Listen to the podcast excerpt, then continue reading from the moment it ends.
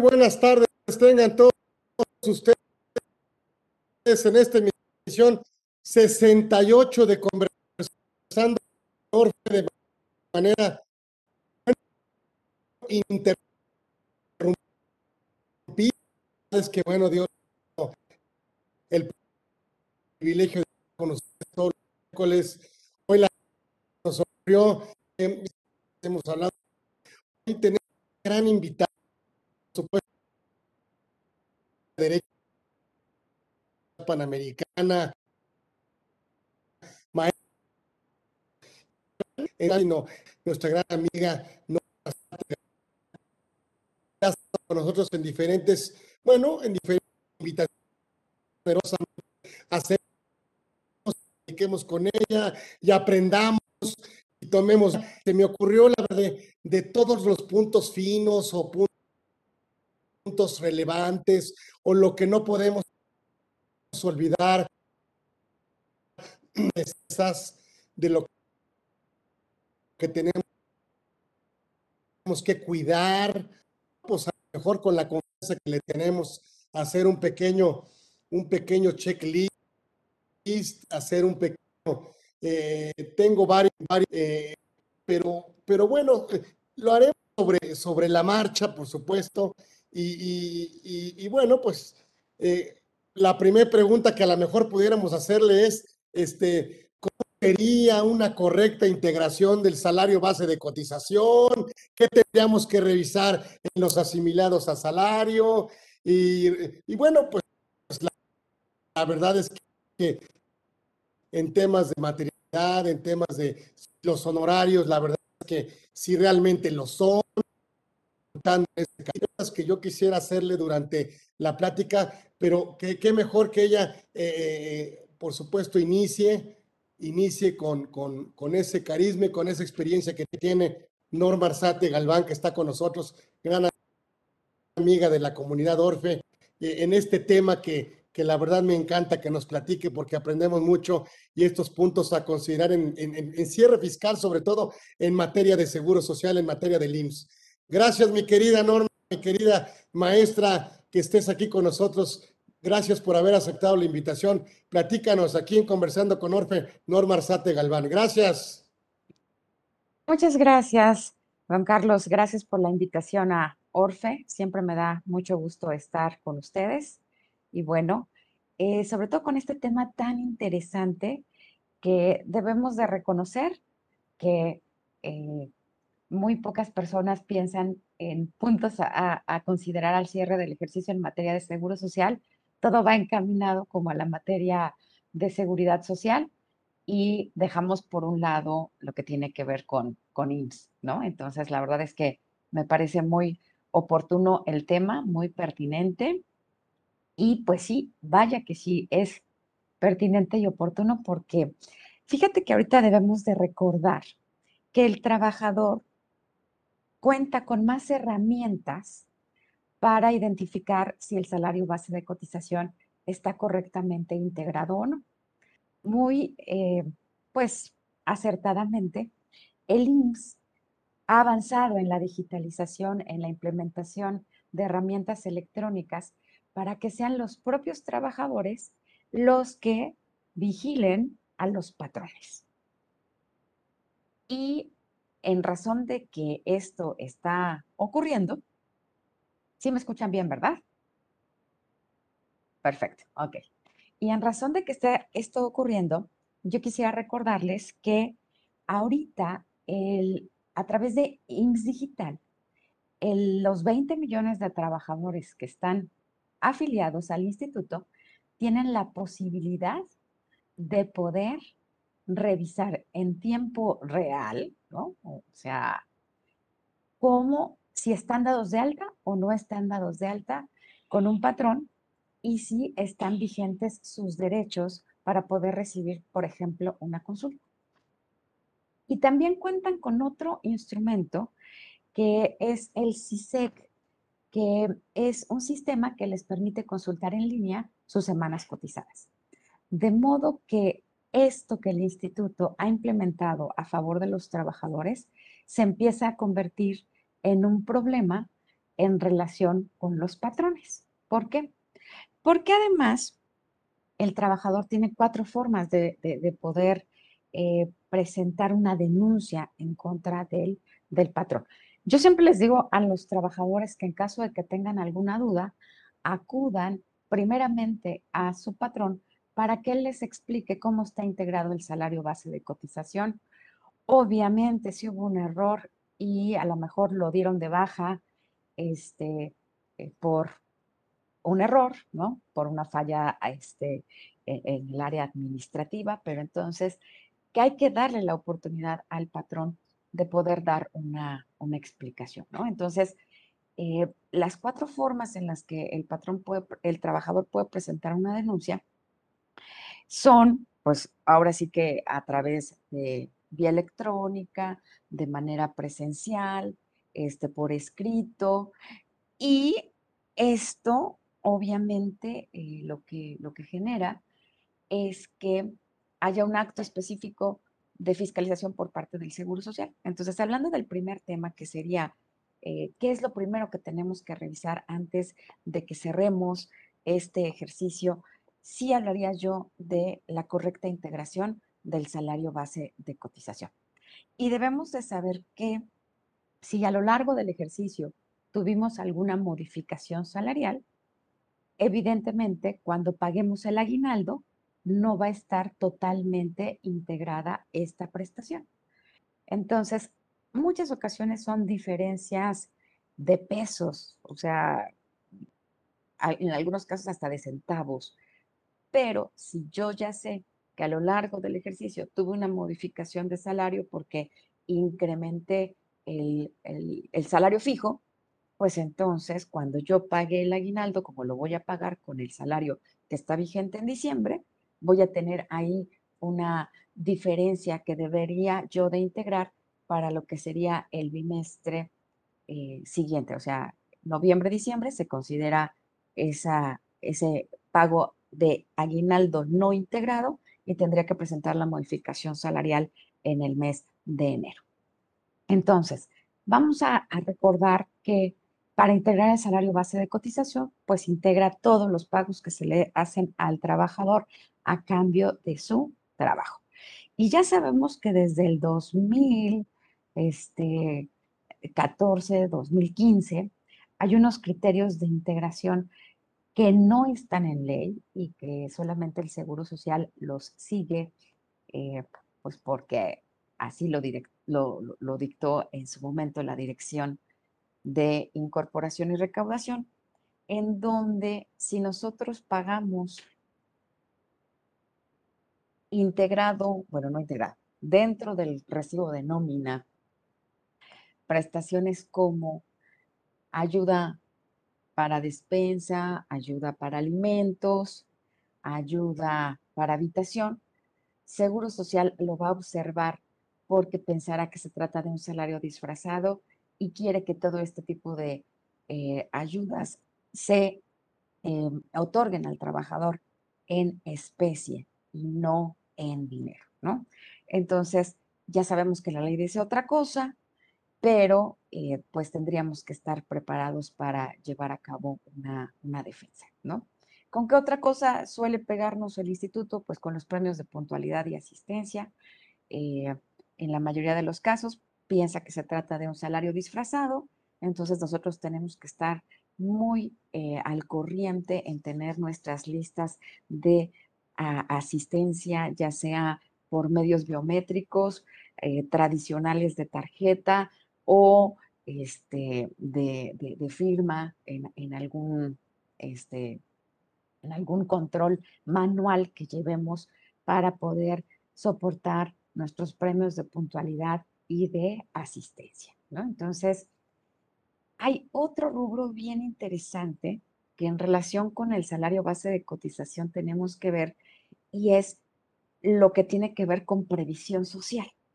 Vamos a recordar que para efectos de impuestos sobre la renta y para efectos de seguro social no opera lo mismo, no operan los mismos, los mismos criterios. Entonces, eh, de manera general, vamos a decir que toda la, previsión social que se pague eh, vía eh, efectivo, traspaso, este, depósito de nómina y que esté integrada en el recibo de nómina, Seguro Social va a observar esto que es la, previsión social. Y en datos que eh, nos maneja el Instituto Mexicano del Seguro Social, vamos a destacar que eh, hay a la fecha muy pocos actos en materia penal que maneja el IMSS, pero justamente de los actos penales que tiene, ¿no? Este, lo está haciendo justamente por em, pagos de supuesta previsión social, ¿no? Cuando el instituto eh, señala que esto tendría que corresponder a un complemento de salario o es parte del, del salario, ¿no?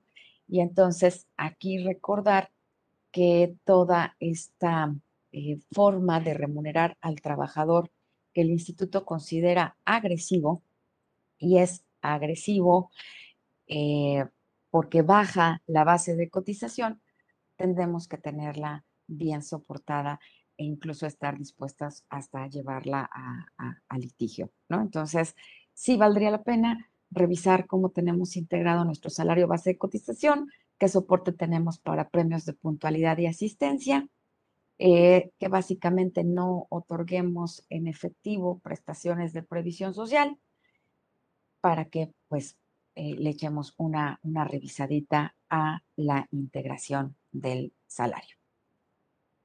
Otro punto también que, que, me comentaste aquí al, al, principio y que vale mucho la pena observar. Oye, mi querida. Eh, sí, sí, claro, claro. Oye, este, yo, yo me había quedado, me llama la atención porque además coincido, em, que es, difícil otorgar prestaciones de previsión social en efectivo. Yo, yo me había quedado con, con que la, la, la, renta para casa habitación, la, la, ayuda para renta de casa habitación o para transporte, la ayuda para transporte del trabajador, si se comprobaba a la empresa que la empresa la erogaba de manera directa, ya sea el transporte o, contrataban, por ejemplo, los corporativos de Santa Fe que bajan a la gente allá, ahora sí que abajo a tomar el transporte público eh, eh, eh, y no pasa por la, por la cuenta del trabajador y la empresa a lo mejor le da una ayuda para su casa habitación y el casero sí le da el comprobante a la empresa, e, esas prestaciones de previsión social deberán integrar salario o solo, o solo que coincido si yo le doy en efectivo de manera directa diferente al salario. Eh, correcto, estás en lo correcto. Cuando eh, no pasa por el recibo de nómina del trabajador, es decir, la empresa contrata al transporte para bajar los trabajadores, no hay ningún problema. Cuando hay una justificación de la ayuda para habitación a través de un comprobante eh, que, expide el casero al, a la empresa, tampoco hay ningún problema. Solamente lo que está en problemado es lo que se está pagando en efectivo. Eso es lo que, lo que despierta la curiosidad del instituto.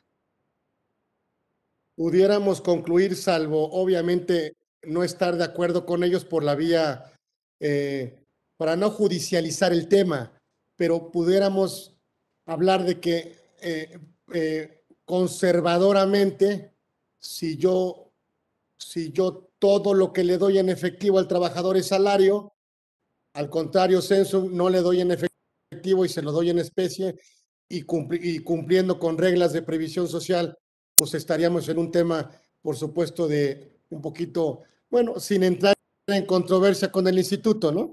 Es correcto. Sí, muy conservadoramente, ese sería el lineamiento, el lineamiento general, ¿no?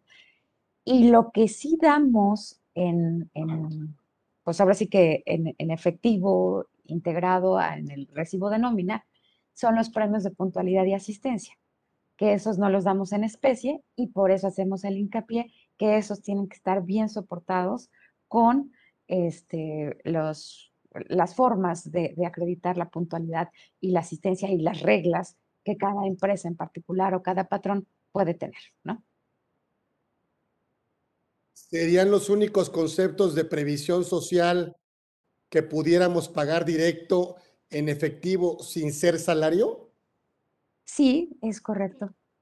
Es correcto, porque incluso ya la ayuda para eh, despensas, ¿no?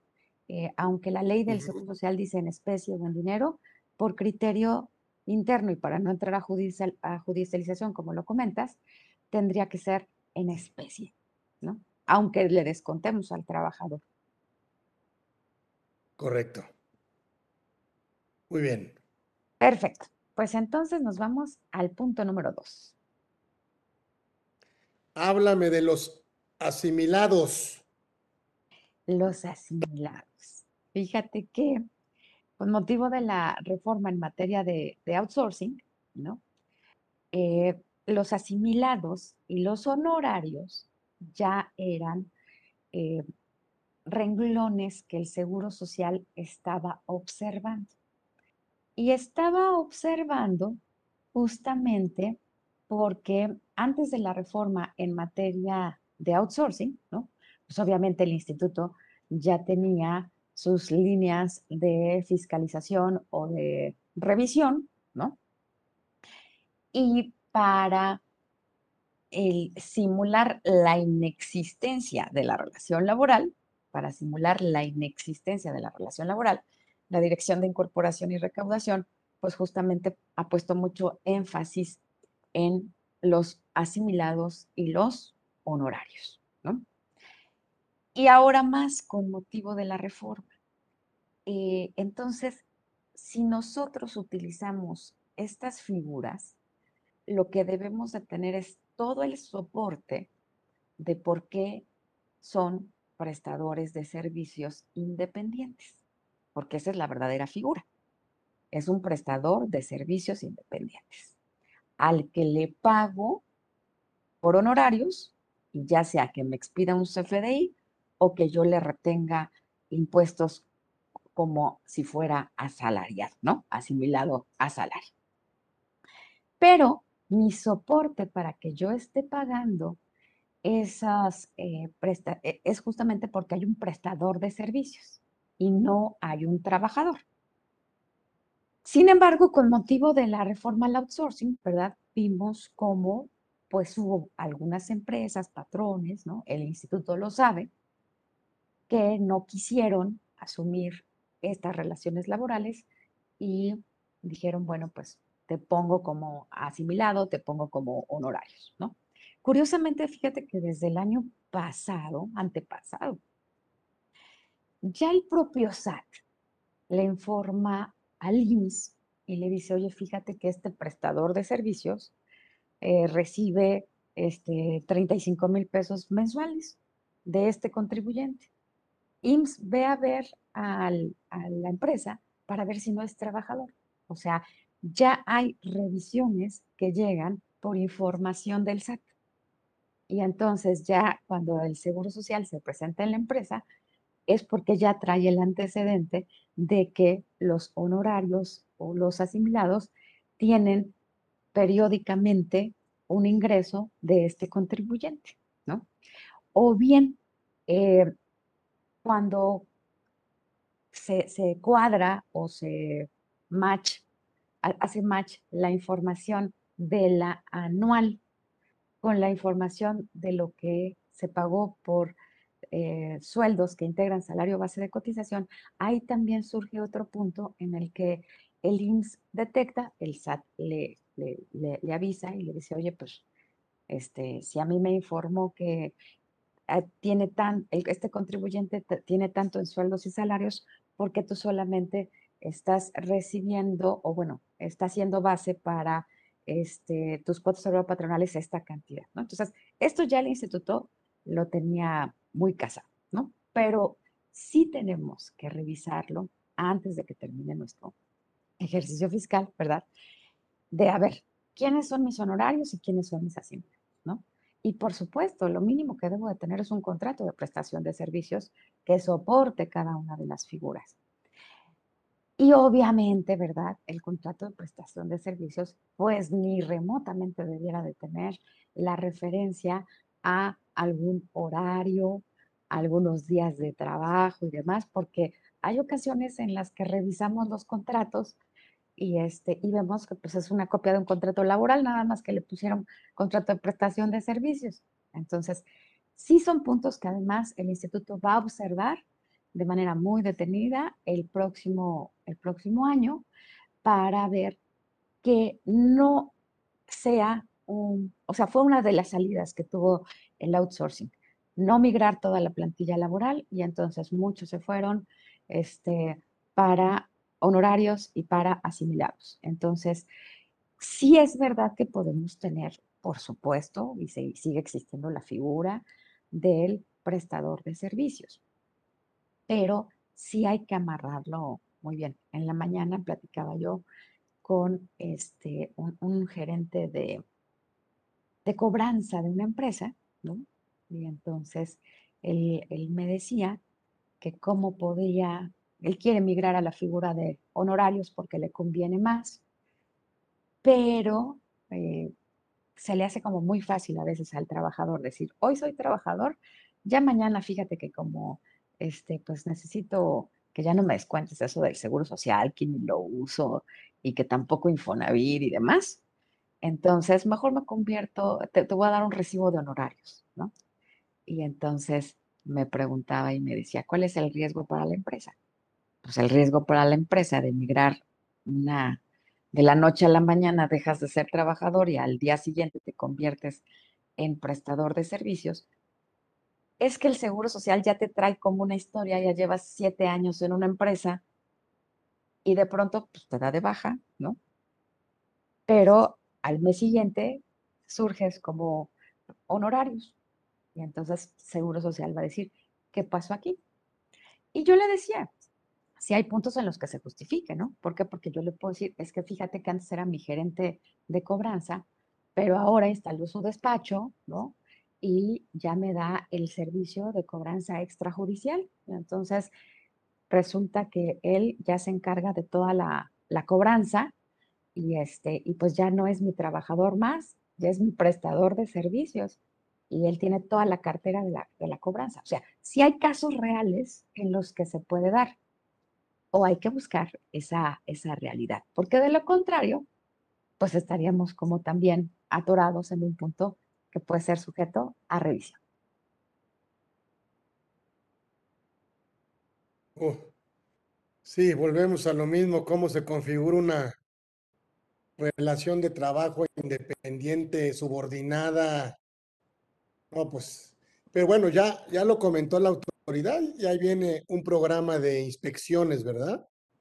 Viene un programa de inspecciones porque, bueno, pues por supuesto, la reforma fiscal, eh, bueno, no solo para eh, a partir del 2022 una simulación fiscal para todos los fines, todos los capítulos, todo el rollo, sino que además, bueno, en la reforma laboral viene inclusive el desconocimiento del tratamiento fiscal, ¿no?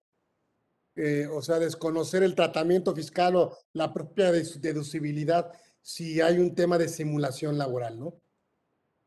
Es correcto, es correcto. Y fíjate que aquí hay una novedad también, porque eh, la Dirección de Incorporación y, y, Recaudación ahorita también está haciendo énfasis en las cooperativas y las empresas que están simulando que tienen trabajadores cuando no los tienen. Entonces, el instituto está actuando a, los dos frentes. Primero, si es trabajador, sí reconócelo. Y por eso investigo honorarios, asimilados, etcétera, ¿no? Oye, pero si no es trabajador, entonces también está actuando. Tiene justo otras eh, dos denuncias, tres denuncias penales en contra de empresas y cooperativas que están simulando que tienen cooperativistas y que tienen eh, trabajadores cuando realmente no lo son, con la única intención de que estén cotizando, ya sea para recibir una pensión o para recibir atención médica, ¿no? Entonces, con el instituto hay que estar este, dentro de los dos, de los dos frentes, ¿no? O sea, tampoco es, está de alta a todos, tiene que ser trabajador, ¿no? Y aquí eh, habría que analizar puntos muy particulares de socios, gerentes generales, administradores únicos y demás, ¿no? Pero eh, eh, hay que cuidar también los dos, los dos frentes. Y me parece, como me llama mucho la atención, que en, su, que en el último informe que rinde la Dirección de Incorporación y Recaudación, dice, oye, también estoy yendo en contra de aquellos que sin tener trabajadores los están asegurando para que tengan beneficios. Entonces, bueno, pues también. Pues sí, lo más, entonces uno de los pendientes, no de los pendientes, porque ya venimos desde el 24 de abril para adelante. Desde el 24 nosotros tuvimos que haber en las empresas, por supuesto, identificar si podíamos subcontratar servicios especializados, ¿sí? O qué servicios se van a contratar de índole civil, o qué servicios se van a contratar de índole mercantil, y todo eso, por supuesto, a partir de un contrato que, que no confunda y que distinga exactamente qué tipo de relación este, o qué tipo de proveedor o proveeduría tenemos en la empresa. Este, y ahí sí, lo que tú comentas es cierto, o sea, muchos lo, lo confunden en la naturaleza jurídica con el tratamiento fiscal, que es en la parte del asimilado a salario, ¿no? Porque si el trabajador, pues, le defines el qué, el cómo, el cuándo y el dónde, pues por más que lo asimiles o por más que te dé un recibo de honorarios, pues nunca va a dejar de ser tu trabajador, ¿es correcto? Es correcto, es correcto. Y, fíjate que eh, ya ves que, una de las partes también que, veo tiene que ver con, con estas cuestiones de, de, pensiones, ¿no? Cuando la gente empieza a llegar a sus 55 años de edad, a sus 58, pues toda su vida fue felizmente honorario, prestador de servicios, pero ya cuando la, mujer le empieza a decir, oye, ¿tú para cuándo te vas a pensionar? Y entonces él dice, ah, caray, si nunca he cotizado, no, si llevo 30 años sin cotizar.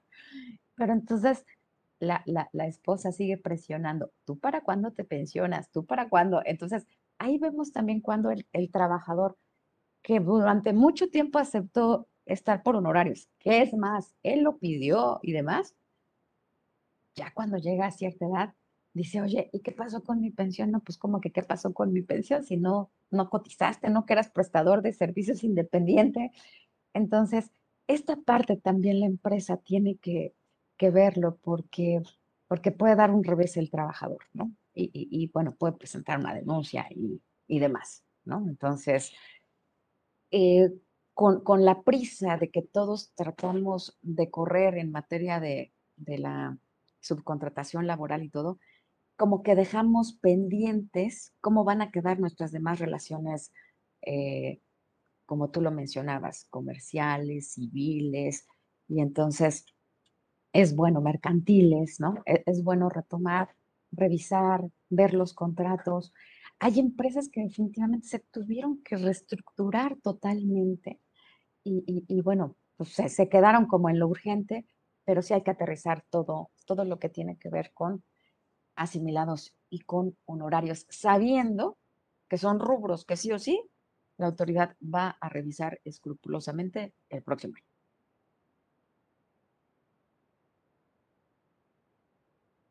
y de este ejercicio, ¿no? 2021, donde se da la transición del primero de enero al 23 de abril, el 24 de abril en adelante. Yo todavía, pues no, no quiero criticar, por supuesto, pero ya todavía veo muchas empresas que no han hecho la transición, fíjate. No han hecho la transición, le siguen inclusive facturando el mismo concepto, este, cuando ya no hay outsourcing de personal, eh, muy complicado, la verdad es que, y luego se ha tomado la misma, eh, la misma como comodidad que tuvimos con el 6% de retención de IVA, en todos los proveedores y ahora los clientes desafortunadamente no se dan cuenta que el costo de fiscalización del mismo proveedor es mucho más caro que defender que no hay una contratación de servicios especializados. Y ahora están encima, por supuesto, del proveedor. Y el proveedor, bueno, pues cualquier descuido que tenga le va a hacer que, que, tenga como consecuencia que el, el, el, contratante no deduzca. Y esa posición de decir, yo contrato servicios solo si tengan REPSE, le va a generar unos costos administrativos de la reforma enormes. No sé, ¿tú qué opines? Pero ¿cuánto lo advertimos? O sea, de verdad lo advertimos, lo criticamos de empresas transnacionales, de empresas grandes, de empresas medianas, y les decíamos, tengan cuidado. O sea, desde la responsabilidad solidaria, desde justamente toda la fiscalización que van a tener que ejercer. Y, ese sería, fíjate, un tercer punto a, observar ya estoy con mi prestador de servicios especializados, ¿no? O, con, o con el eh, obra especializada. Parte de la fiscalización que yo le tengo que hacer, ¿verdad? Para saber en qué situación estoy parado, es justamente si sus trabajadores están asegurados, lo del salario base de cotización, la prima de riesgo de trabajo, este, o sea, que estén en, pero que estén bien, ¿no? Porque si a ellos les llega a este, salir alguna sorpresa, pues la responsabilidad solidaria me va a llevar a mí. Entonces, sí, ya, ya me metí en esta, ¿verdad? Por, por desconocimiento, por cuidar la parte fiscal, por lo que tú quieras y mandes, pues entonces vamos revisando justamente estos puntos que ya hemos comentado, la integración del salario, porque a lo mejor me están mandando a un asimilado a que me preste el servicio o me están mandando a un honorario a que me preste el servicio. Entonces, digo, este, no me puedo ahora sí que cerrar de ojos y decir, allá a mí con que me presten el servicio, con eso es suficiente. No, ya asumí obligaciones y ahora tengo que, que, que ver que mi prestador de servicios esté cumpliendo con el SISU, que es la información ante Infonavit, con este, el CLOE, que es este, el otro, el sistema eh, que se presenta ante Seguro Social, ¿no? Para presentar la información de los contratos que se celebran de manera cuatrimestral, con la novedad de que para el IMSS incluso hay que presentarlo cuando no tengo contratos, porque si no corro el riesgo de perder el REPSE, ¿no? Entonces, si toda, toda esta, eh, es, esta parte que yo tengo que revisar en mí, también la tengo que revisar desafortunadamente en mi prestador de servicios. Y claro, como tú lo dices, los costos son muy altos de andar atrás de mi prestador de servicios, ¿no? O sea, sí, sí son son muy altos. Bueno, y la reforma, la reforma se sirve con la cuchara grande y por supuesto le deja prácticamente, porque ¿qué le pasa al REPSE si no cumple? Pierde el registro y se sale del negocio. Pero ¿qué le pasa al contratante? Pues pierde la deducibilidad, imagínate nada más, y el acreditamiento en IVA. Y entre renta, eh, PTU e IVA, pues 56% directo, porque no, el proveedor, el REPSE no le entregó la información necesaria cada mes, ni para efectos de ISR, ni para efectos de IVA, o se quedó con un centavito y no pudo obtener las opiniones de cumplimiento positivo y le cancelaron el REPSE, o porque no presentó la informativa en tiempo y forma y de manera correcta, que debió haber presentado el 17 de septiembre pasado. Y todo esto, ¿quién lo está cuidando? Bueno, me imagino que debería de estar cuidándolo el REPSE, pero eso dicen los contratos. ¿Hay alguna, un tema en donde el contratante obligue al, al REPSE a, obtener esa información de manera puntual y correcta? Esos son los temas que a lo mejor, eh, eh, pues no sé si le den desventaja al REPSE o le den fortaleza al, contratante. La verdad es que está muy complicado. ¿eh? Aquí yo creo que el que tiene toda la ventaja es el REPSE, es el que tiene menos que perder, es el, o sea, y aquí el que tiene toda la desventaja, es el que recibe el servicio y que no lo midió, ni lo ha medido. Y como tú dices, eh, no, y, se, se, limitaron muchos a pedir nada más registros y ni siquiera a celebrar los contratos. Exacto, exacto. Y hay que, hay que, hay que recordar que ni siquiera es una autorización, es, una, es un registro. Y se puede perder en cualquier momento. Y entonces, si no verificas que se cuente en el momento del pago con el registro, pues va a haber un efecto fiscal enorme. Y, y, ahí, háblame de una correcta sustitución patronal. ¿Cómo debió haber sido una sustitución patronal si yo de mi empresa prestadora de servicios, yo hice un convenio y me traje a los trabajadores? ¿Cómo debió haber sido de acuerdo a la luz de la reforma? Fíjate que ahí yo creo que sí había que haberse tenido mucho cuidado para hacer esta correcta sustitución patronal, que el patrón viniera bien, o sea, que, que, el que tenía los trabajadores viniera bien, viniera bien con una prima de riesgo de trabajo correcta, que es ahí en donde el 99% de, de las, bueno, exageré, el 96 este por ciento de las empresas no estaban bien en la determinación de la prima de riesgo de trabajo, ¿no? ¿Por qué? Porque la sustitución es para todos los efectos, tanto laborales como materia de seguridad social. Entonces, loco, sí, sí, sí estaba bien, porque créeme que revisamos muchísimas empresas para decir, oye, a ver, ¿podemos hacerlo bien? Desde que veíamos prima de riesgo de trabajo. No, no, no, no mejor que la empresa los liquide, ¿verdad? Y tú los vuelves a contratar como nuevos. ¿Por qué?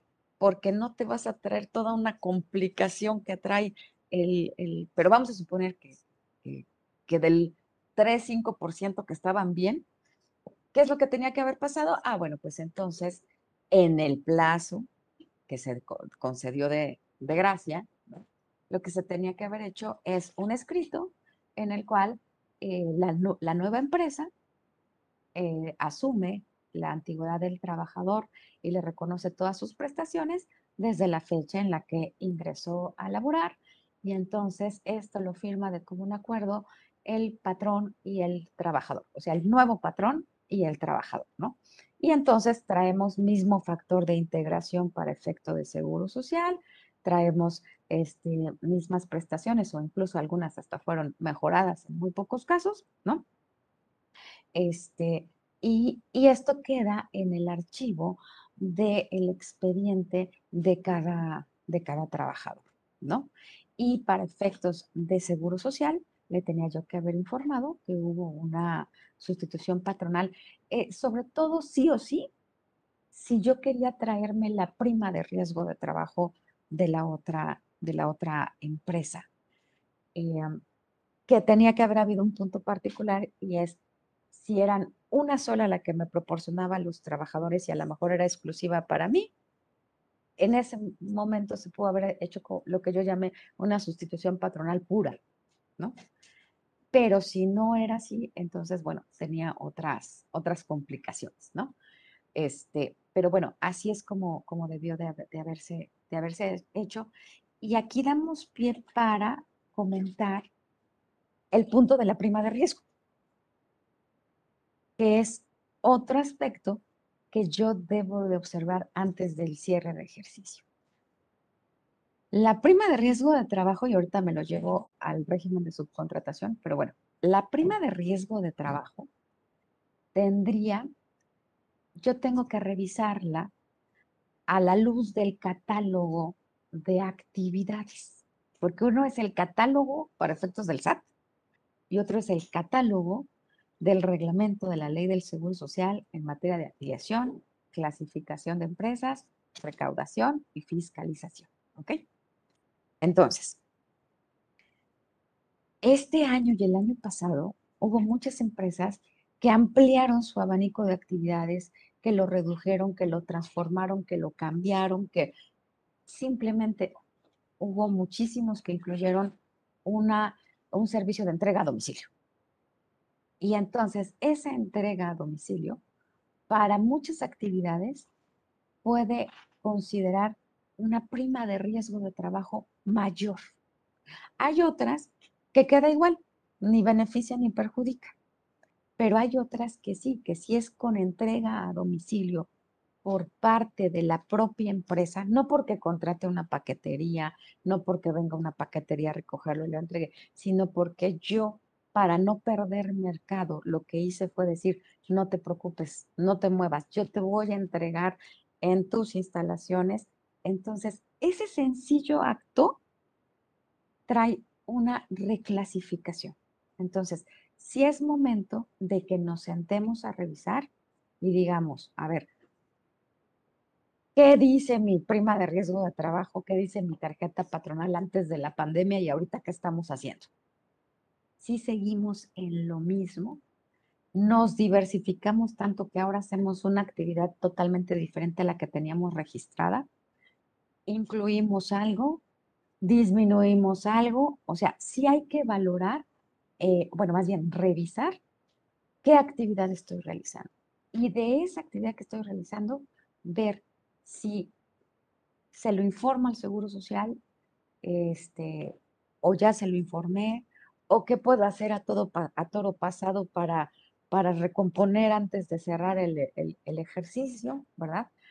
Porque a veces decimos, ¿cuándo se va a enterar el IMSS? Ah, pues el IMSS se va a enterar indudablemente cuando tengas un riesgo de trabajo. Ese es el momento en el que el instituto se entera. Cuando te venga una revisión por una denuncia por un trabajador. Entonces, hay programas permanentes que el instituto lleva a cabo para revisar la prima de riesgo de trabajo.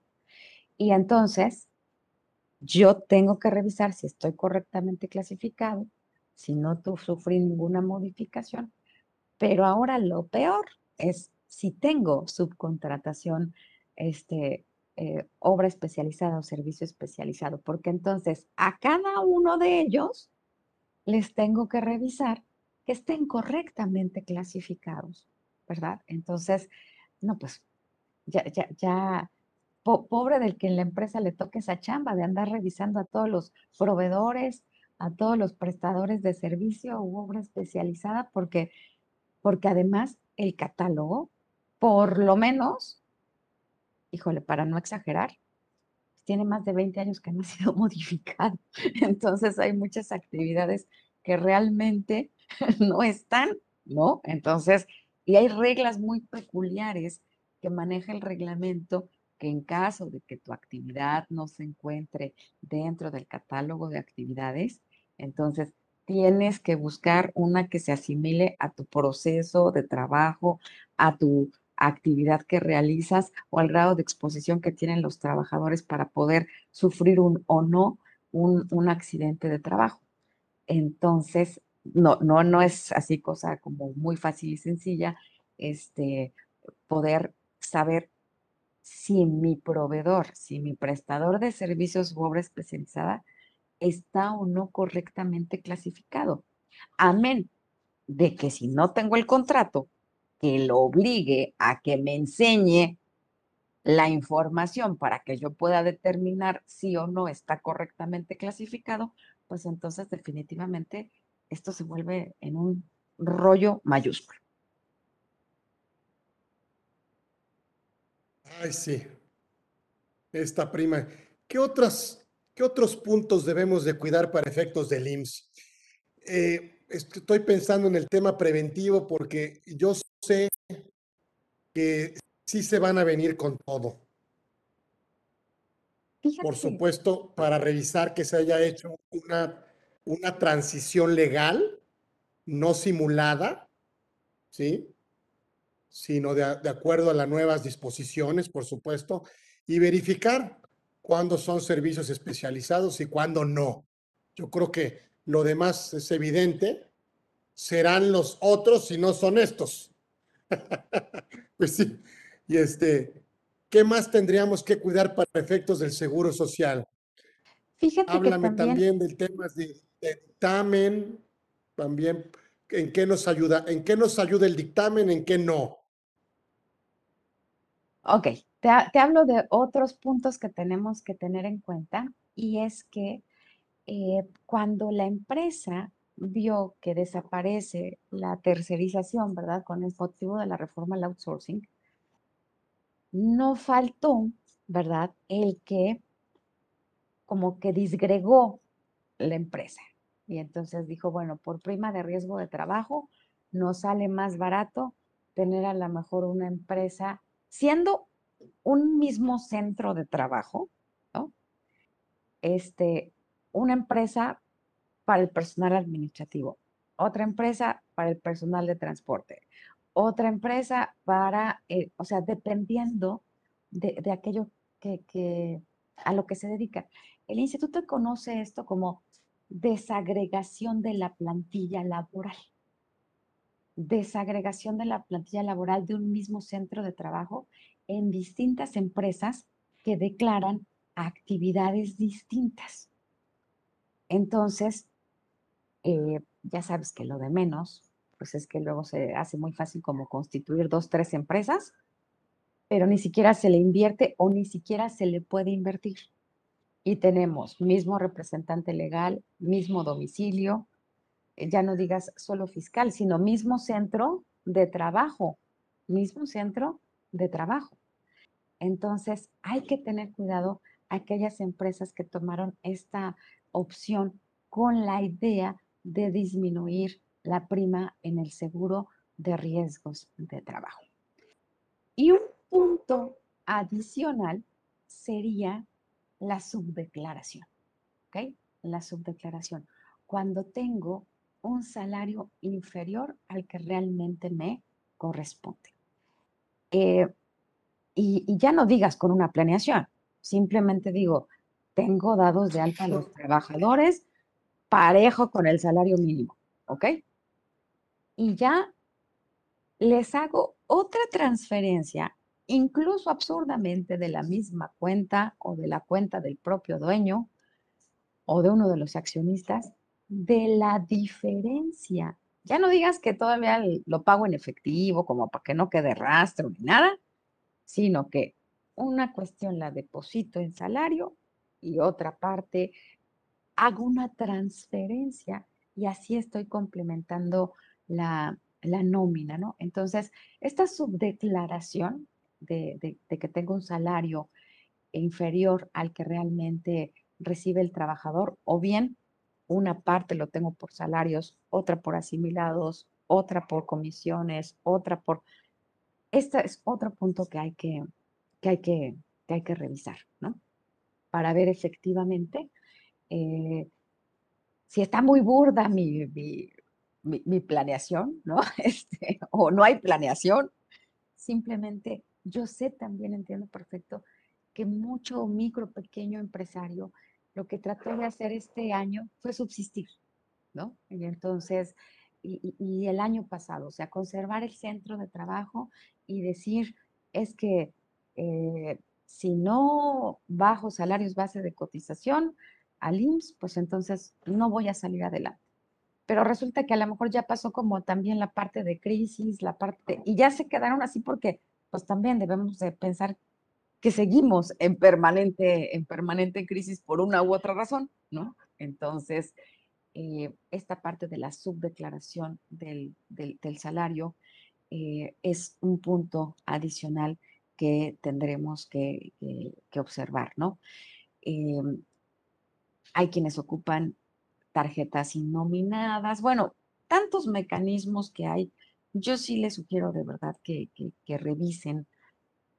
A veces eh, el, patrón, yo creo que no alcanza a medir el impacto de lo que está haciendo el empresario ocupado por, que subsiste el negocio, no alcanza a medir los problemas en los que se está metiendo con todas estas estrategias que aún, y como tú lo comentas, existen en el mercado, ¿no? Y que se siguen vendiendo y que se siguen ofreciendo y que a lo mejor hasta internamente hay alguien que se ve beneficiado por contratar esas, esas planeaciones agresivas que, menciona el Seguro Social, entonces pues sí, habría que, que revisarlo. Y en relación con el dictamen, fíjate que a mí el dictamen en lo particular no me gusta.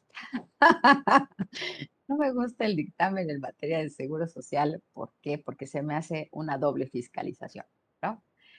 Una fiscalización inicial que haces tú y que te cuesta, eh, tienes que, platicar bien con el, con el dictaminador, ¿verdad? Porque eh, pues desde ahí hay ocasiones en las que desde inicio más vale decir, esta es mi situación, vamos al dictamen o no vamos al dictamen, ¿no? Pero bueno.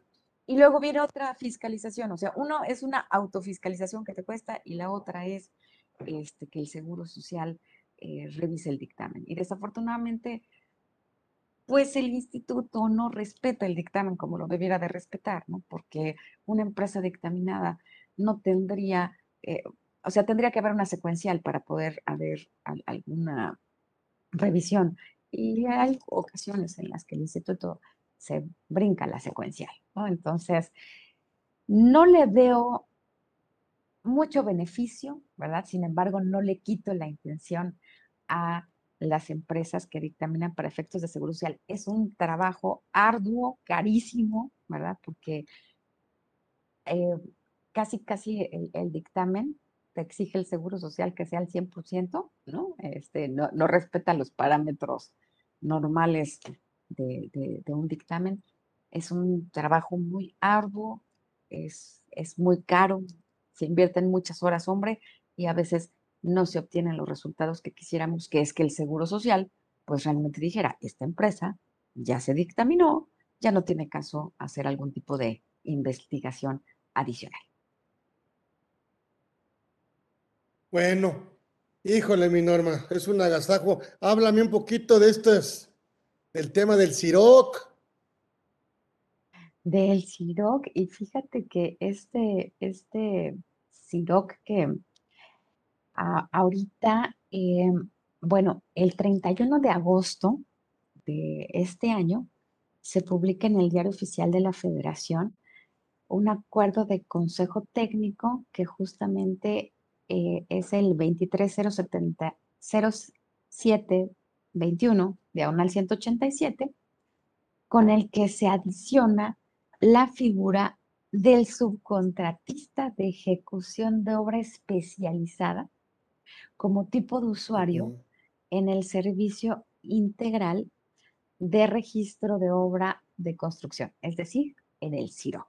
Entonces, a partir del primero de septiembre ya tenemos el aplicativo para eh, el subcontratista que ejecuta obra especializada en materia de construcción, ¿no?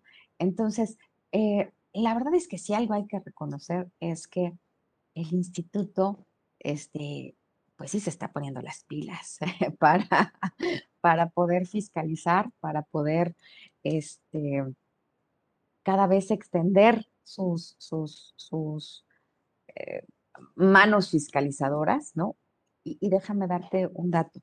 El año pasado, en materia de, de construcción, del periodo solamente de enero a junio del año pasado, que bueno, hay que reconocer que estábamos en pandemia y lo que tú quieras y mandes, ¿no?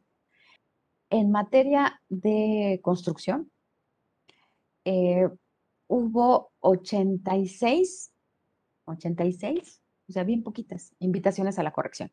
Este año, en el mismo periodo, 371.